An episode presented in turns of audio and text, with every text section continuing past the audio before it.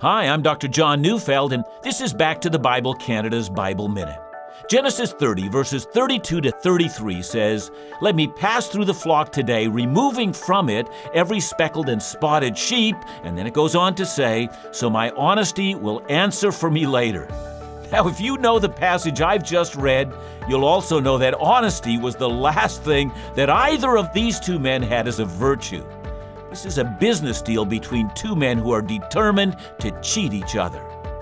Honesty in business, indeed honesty in all of life, is not just a virtue, it's a blessing. The man or woman who is as good as his or her word provides an environment seasoned with trust and with grace. Be that man or woman. You'll bless many. Listen to Back to the Bible Canada each weekday on this station or find us online at backtothebible.ca.